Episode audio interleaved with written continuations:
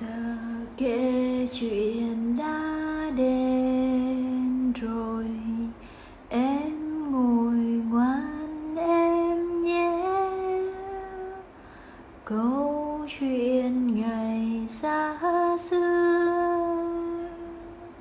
Giấc mơ đẹp nên thơ. Xin chào các bạn nhỏ, cô là cô Hương ở nhà Monster đây. Hôm nay cô Hương sẽ kể cho các bạn nghe một câu chuyện có tên là Sắc màu cầu vồng. Uhm, bây giờ mình hãy ngồi xuống hoặc nằm xuống và nghe cô Hương kể chuyện nhé. Trong một buổi sáng mùa xuân tĩnh lặng, đột nhiên gió bắt đầu thổi.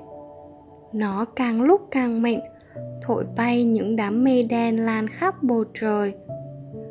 Khi tất cả loài chim và các động vật nhỏ khác đang đi kiếm ăn, chúng bỗng nhận thấy trời càng ngày càng tối.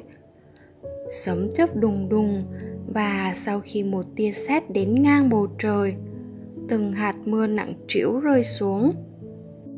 Trời tối đến nỗi mọi màu sắc của thế giới trở nên rất nhạt nhòa và hầu như không thể nhìn thấy được thứ gì. Những chú chim đang hót véo von thật lớn cùng nhau và tất cả các loài động vật khác cũng đang cố gắng tìm đường về nhà. Trời càng tối thì các màu sắc càng trở nên mờ hơn và các loài động vật càng khó tìm đường về nhà hơn. Mẹ thiên nhiên đã rất lo lắng bà biết điều quan trọng là tất cả các màu sắc đều phải đủ sáng để có thể nhìn thấy được. Vì vậy bà nghĩ nghĩ nữa, nghĩ mãi. Rồi một suy nghĩ bất ngờ được nảy sinh.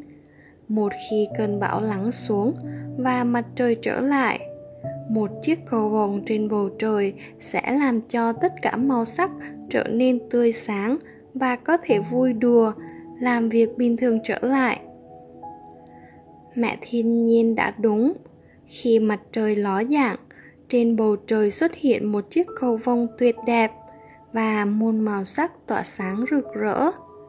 Khi đó, tất cả các loài chim và muông thú đều tìm được đường về nhà.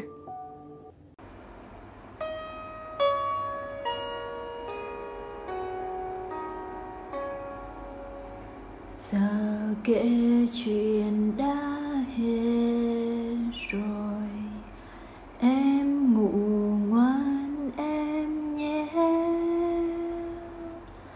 câu chuyện ngày xa xưa.